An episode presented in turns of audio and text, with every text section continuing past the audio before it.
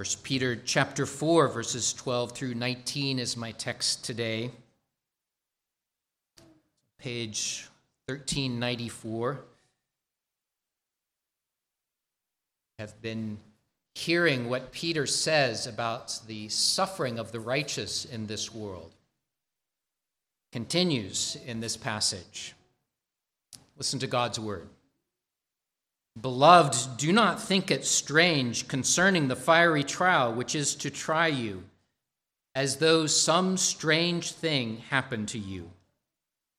But rejoice to the extent that you partake of Christ's sufferings, that when his glory is revealed, you may also be glad with exceeding joy. If you are reproached for the name of Christ, blessed are you for the Spirit of glory and of God rests upon you. On their part he is blasphemed, but on your part he is glorified.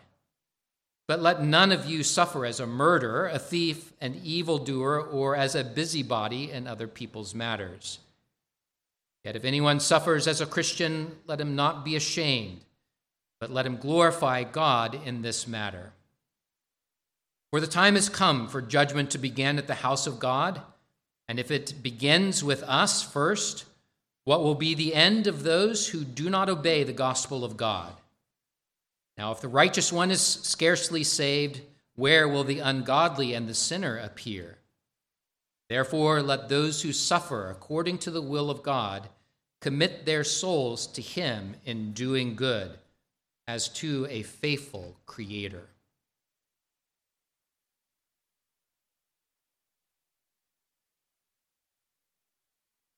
When it comes to surprises, I found that there are two kinds of people those who love them and those who hate them.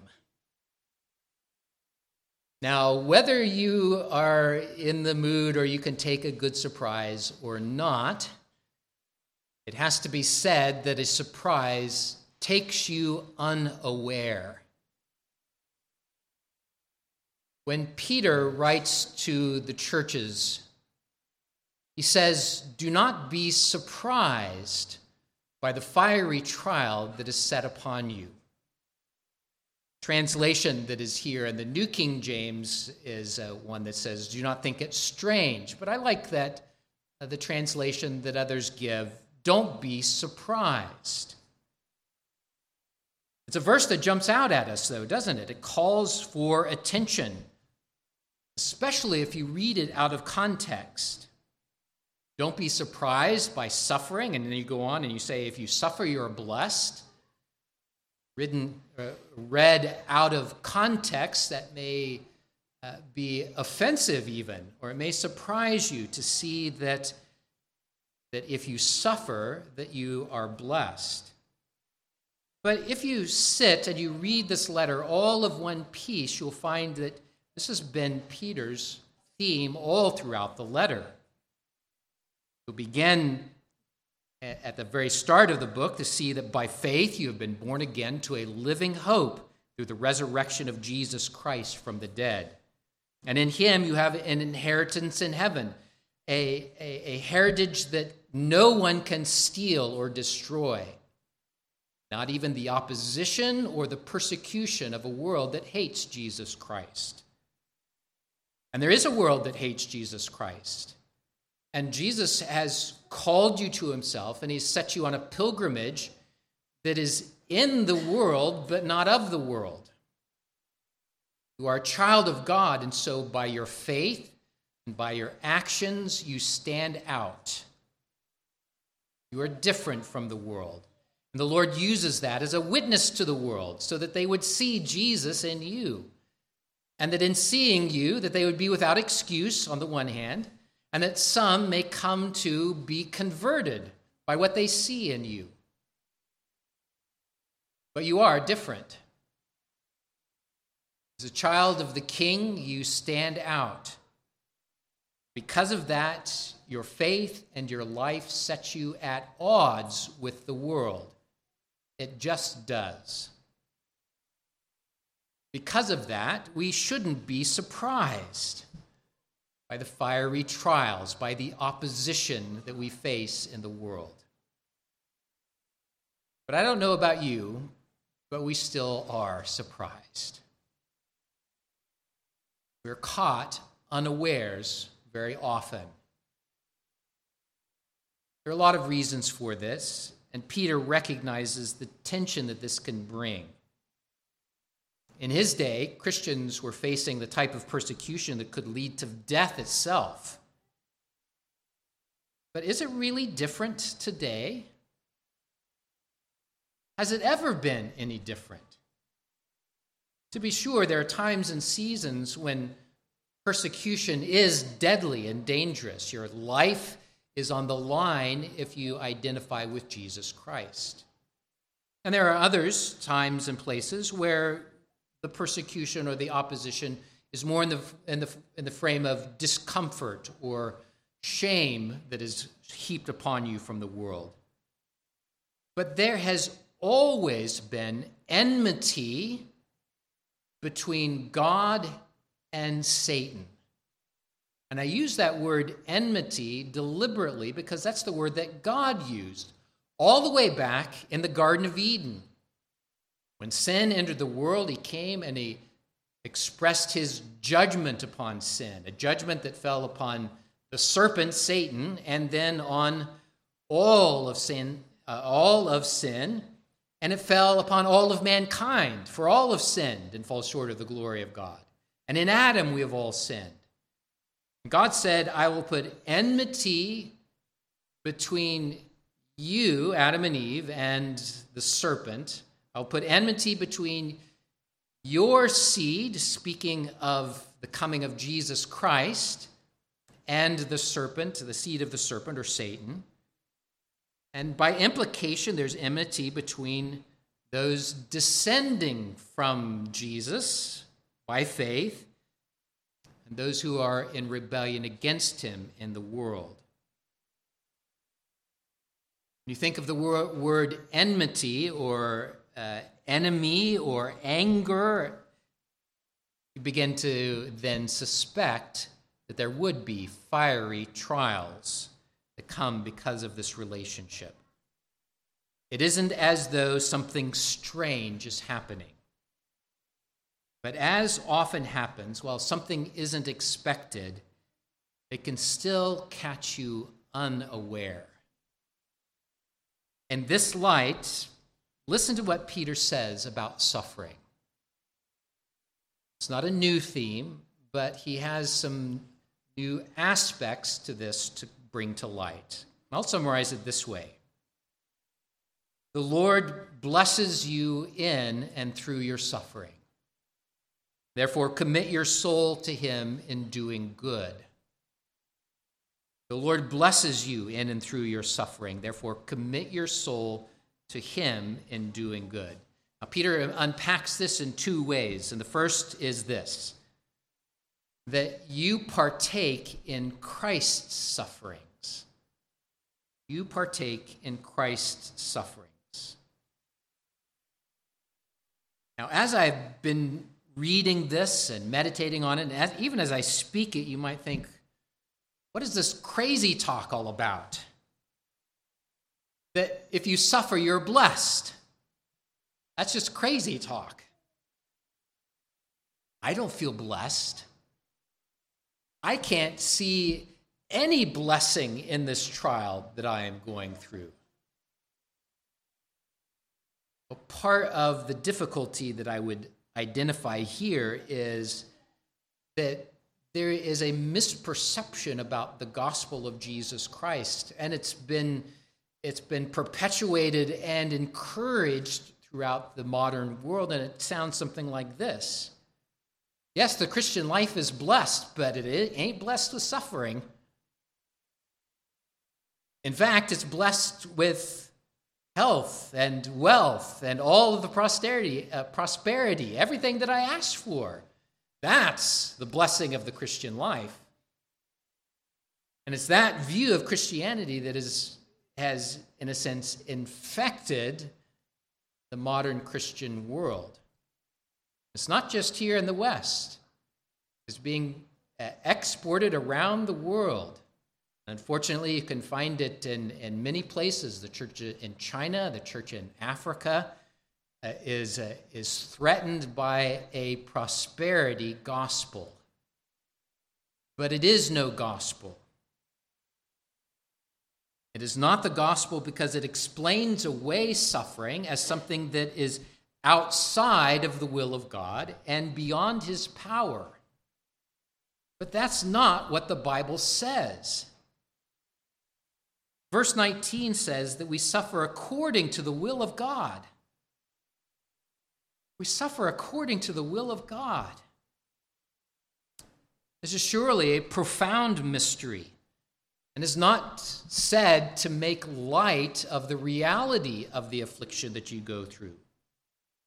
But we need to hear what the Bible says about who He is and about our suffering. I've summarized it before in two simple statements God is sovereign over all things, and God is good. God is sovereign over all things, and God is good. The objection that you often hear or that rises up, maybe in your own heart as you hear this, is that if God is good, then why am I suffering? Why does He allow this to take place? Why doesn't He deliver me out of this? It's a very real question. You and I struggle to wrap our minds around these truths, don't we? But Peter's answer actually strengthens you to stand fast. And I want to warn you that other answers may seem to alleviate the perceived tension that that question has. The goodness of God and the suffering I'm in, how do you bring those together? Well, it must be outside the will of God. But where is the comfort in that? That something, that anything could be outside of the power of God. Because if God is not sovereign, then, there, then he is not God. There is no God if God is not sovereign. And that leaves you to the cruelty of a godless world without any hope of relief or of meaning. And if God is not good, then we're left cowering under the whims of a capricious God. But God is sovereign, and God is good. Those two truths come through in this passage, which leads to this conclusion, as Clowney states the key to the mystery of the suffering of the righteous is the mystery of the suffering of Christ. goes on to say that God's will for our suffering must now be understood in the light of God's will for Christ's suffering. And it's that that Peter focuses on in this passage. As verse 13 says, You partake of Christ's suffering. I want to highlight four different ways in which you partake in Christ's suffering. You partake, first of all, by partaking in the benefits of his suffering. It was God's will that Christ suffer in order to accomplish redemption. Earlier, Peter said in chapter 2, 24, that Christ suffered on the cross to bear our sins. And in chapter 3, 18, that Christ, the righteous one, suffered for us, the unrighteous ones to bring us to God. This was the Lord's will that Christ would suffer in order to bring you to salvation. You partake in the sufferings of Christ, and that you are a benefactor of those blessings that are secured by the sufferings of Jesus Christ. And in this you have reason to rejoice. Peter says this a couple of times in this passage that in your sufferings you have reasons to rejoice. And isn't this a reason to rejoice? That since Jesus suffered for you, that you are delivered from everlasting punishment?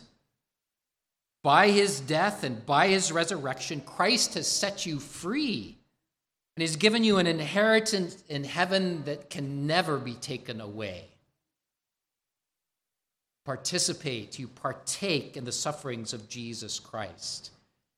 And if it was, was God's will for Christ to suffer, then you can begin to see that he would be his reasons to lead you through affliction and suffering as well. Second, you partake in Christ's suffering when you, when you suffer because it, it excuse me, getting ahead of myself. You partake in Christ's suffering when you suffer because it confirms that you belong to Christ. Like master, like follower. Our Savior suffered, and we suffer, not in an atoning way that is unique to Jesus, but just because we belong to Him. Here, I'll draw your attention to earlier passages in Peter and Jesus' own words that if they persecute me, the Savior, then they will also persecute you, the followers, the disciples. You can take it as something of a confirmation that you are a child of God. And that's not to say this as a, a martyr mentality. We don't seek out suffering and uh, then take satisfaction, so to speak, in it. But you can take comfort in knowing that you belong to Jesus because you are suffering the same things that Jesus suffered. Thirdly, you also partake in Christ's suffering by the promise of glory to come. Look again at verse 13. It says that uh, if indeed you participate or partake in Christ's suffering, rejoice Rejoice to the extent that you partake in Christ's sufferings, that when his glory is revealed, that you may also be glad with exceeding joy. What Peter has in mind here is that he says that there is, there is a future before you, a future that is beyond the suffering that happens in this life. See, the path of the cross does indeed lead to suffering, but that is not all that that path leads to. After suffering comes glory. And so, if you have been counted worthy to suffer for Christ's name, you will also be counted worthy of a crown of glory in eternity. And that crown of glory is something of an encouragement. You can see the end of the race, you can see the reward that is there waiting for you. And like a runner who keeps his eyes fixed on the finish line and the prize that is there, your suffering, the, the trial of that race, is endurable because of that prize that Christ has in store for you. But that's not all. Fourthly, you also partake in Christ's suffering by the Spirit of glory and of God that rests on you. It is said that there's a, a goal, there's a prize at the end of the race, and that that will help you to endure. But what about now? Peter says you are blessed even now.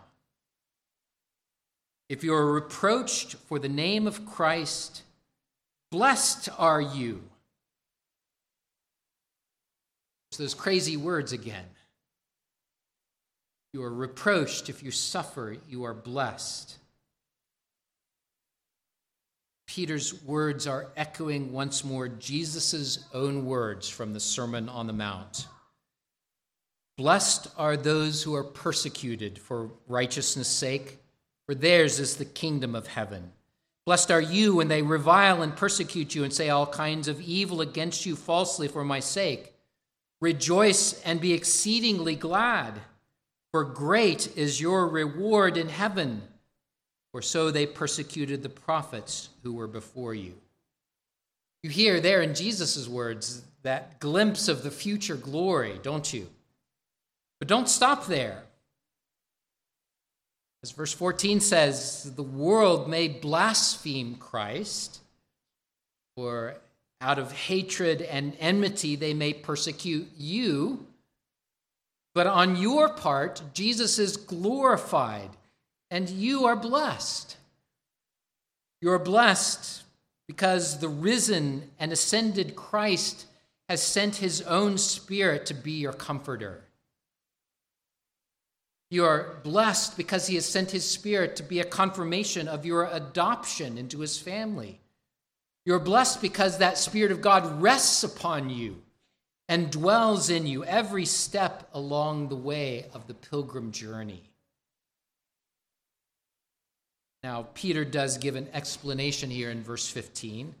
But let none of you suffer as a murderer, a thief, an evildoer, as a busybody.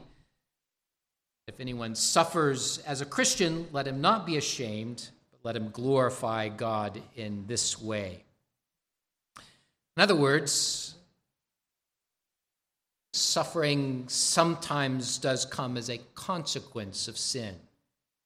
Murder, theft, being an evildoer, busybody.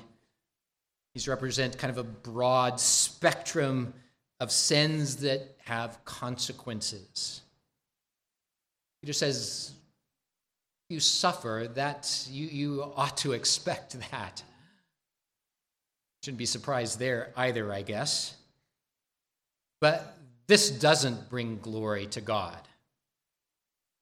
Rather, they bring shame on your Savior and shame on you, on your own head as well. But some suffering is not because of sin. Some suffering comes because you're a child of God. And as you partake in the life of Jesus Christ, as you partake in his death and resurrection, you're united with him even in his suffering. And because of that, you can glorify God in this matter. Your suffering finds its meaning as you partake in the sufferings of Christ. Secondly, verses 17 through 19 then go on to teach us that the Lord blesses you in and through your suffering. He turns once again to the fiery trials that are setting upon us. Fiery trials that he even says back in verse 13 that are meant to try you. There are lots of scriptures that are descriptive of this. Lots of scriptures that show the purpose of the Lord to be refining and purging you as a child of God. That He has an interest in not just your deliverance from hell, but also your cleansing from the power of sin in your life. And I read from one of those that stands out in my mind. I read from Malachi chapter 3, passage that describes the coming of the messenger of the Lord. I hope you remember what those verses said. And who may stand when he appears? For at his appearing it is like the refiner's fire and the launderer's soap. And he sits like a refiner, purifying silver. This is part of the purpose of the coming of the Lord Jesus Christ redeem us from our sins and to purge us also from those. What Peter has in mind here is not just the justification, the deliverance from our uh, from the uh, uh, from the guilt and the the penalty of our sins, but the Lord also has in mind your sanctification. He begins at the house of God with a judgment that purifies his people. I want to, you to hear that, that the Lord is intent on the holiness of his people, and so intent that he begins his judgment with the house of God, with us, with his people. It is his purpose that we would be holy. It is his purpose that we would be like Christ. It is his purpose we be cleansed from our sins. And so the Lord begins this process at our justification and begins a process of our sanctification, the putting away of our sins in this life. For you are now a child of God. You have believed in the name of Jesus Christ, said you are saved. And having believed, he now enables you to put off those former sins that once were characteristic of your life in God, in Christ, the Lord uses the trials that are fiery to be purifying you, like a refiner who is working with fine gold. These fiery trials that we experience show us the love of God. They show us his purpose. They show us his intent to not let sin reign in our bodies, but to set us free from that power, to cleanse us from all unrighteousness. And if it begins with us first, says Peter, what then will be the end of those who do not obey the gospel of God? Now, if the righteous one is scarcely saved, where will the ungodly and the sinner appear? Peter quoting once more from the Old Testament from Proverbs. We'll merge this with Malachi again. And who can stand when he appears? Who, really, who can stand when Christ appears? Without Christ, no one can stand. No one. When Christ appears, he appears in judgment. And if you are not hidden in Christ, if you are not partaking in Him, then you are exposed to the judgment of God. Psalm 130 stands out in my mind here. If you, O Lord, should mark iniquities, if you should count them and record them and prosecute them, which would be your right, who could stand? Not one of us. David in Psalm 130 doesn't stop there, but with you there is forgiveness. You there is forgiveness. Holy fire of the refiner as a blessing for you as a believer because it purifies you, presses you to be more like Christ presses you to put off those sins that easily entangle you. It deepens your faith, it deepens your appreciation for what Christ has done for you, and it leads you step by step along that pilgrim path of sanctification. But the holy fire of the refiner burns away the wicked Without Christ, you will not stand in the day of judgment. Be very, very sure about this. You will stand before Christ on the day of judgment. And our God is a holy God, and He is a consuming fire and you will give answer to him for rejecting him. And in holiness will be blown away. Like dust before the wind, you will be blown away. Blown away to everlasting judgment. may be surprised by that. Do not be unaware. God is not mocked. He is indeed a holy God. You will not escape his judgment. And by the way, sufferings in this life, you may hold up against God and say, I can't believe in such a God. The sufferings in this life that you think might be relieved by denying God, the sufferings in this life are only a faint foreshadowing of that terrible day. They are a warning to you, alerting you to your desperate situation. They call to you take shelter in Christ. I urge you, I implore you to do so. Take shelter in Christ. Peter concludes with this exhortation Therefore, let those who suffer according to the will of God commit their souls to Him in doing good as to a faithful Creator. What you hear Peter saying, what you hear Malachi saying, what you hear all of the scriptures saying is that God is sovereign and that God is good. And that means that He is in this. He is in your suffering, that He has a good purpose for it. Is it mysterious? Yes.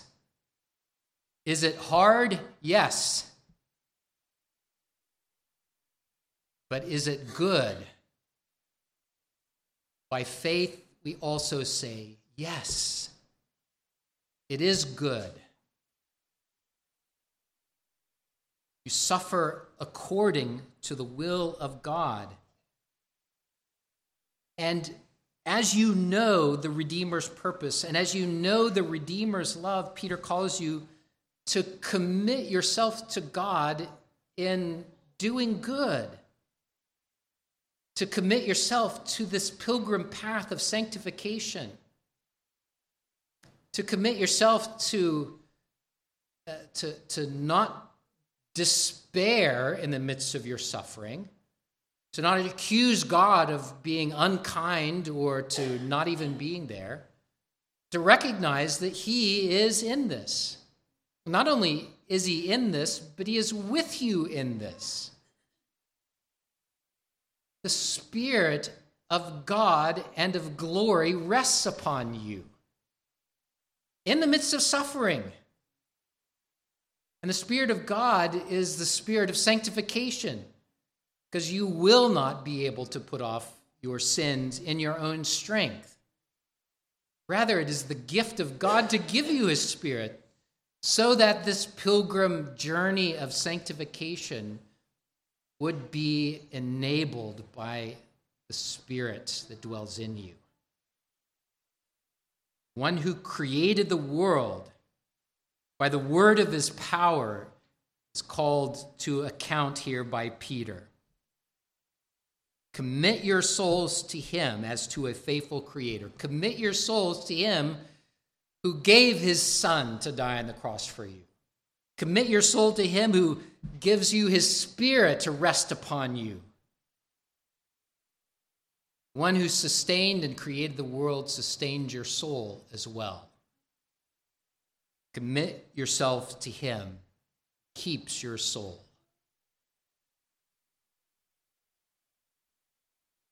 Are you one who likes surprises? Well, this type of surprise of the suffering in this life does often catch us unawares. You are caught in such a circumstance. Don't be surprised, but instead see the purpose of God in it to bless you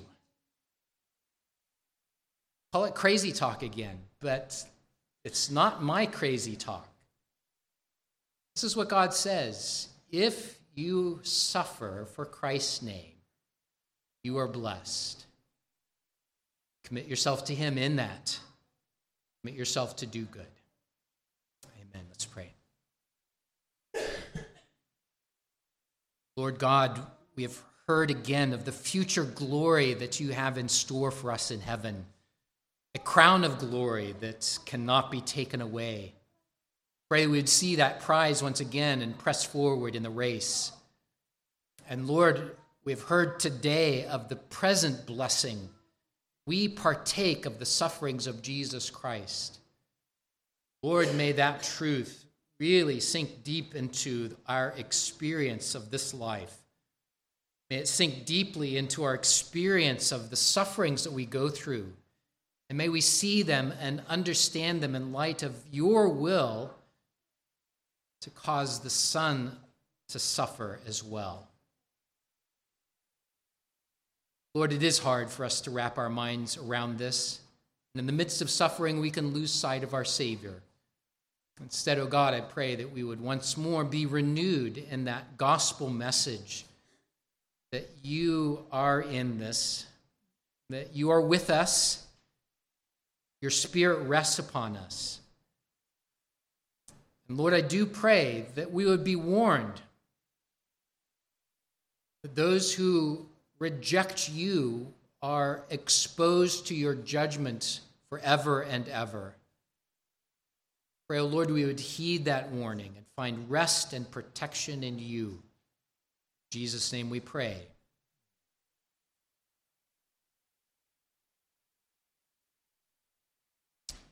Let's close by singing Psalm 119i.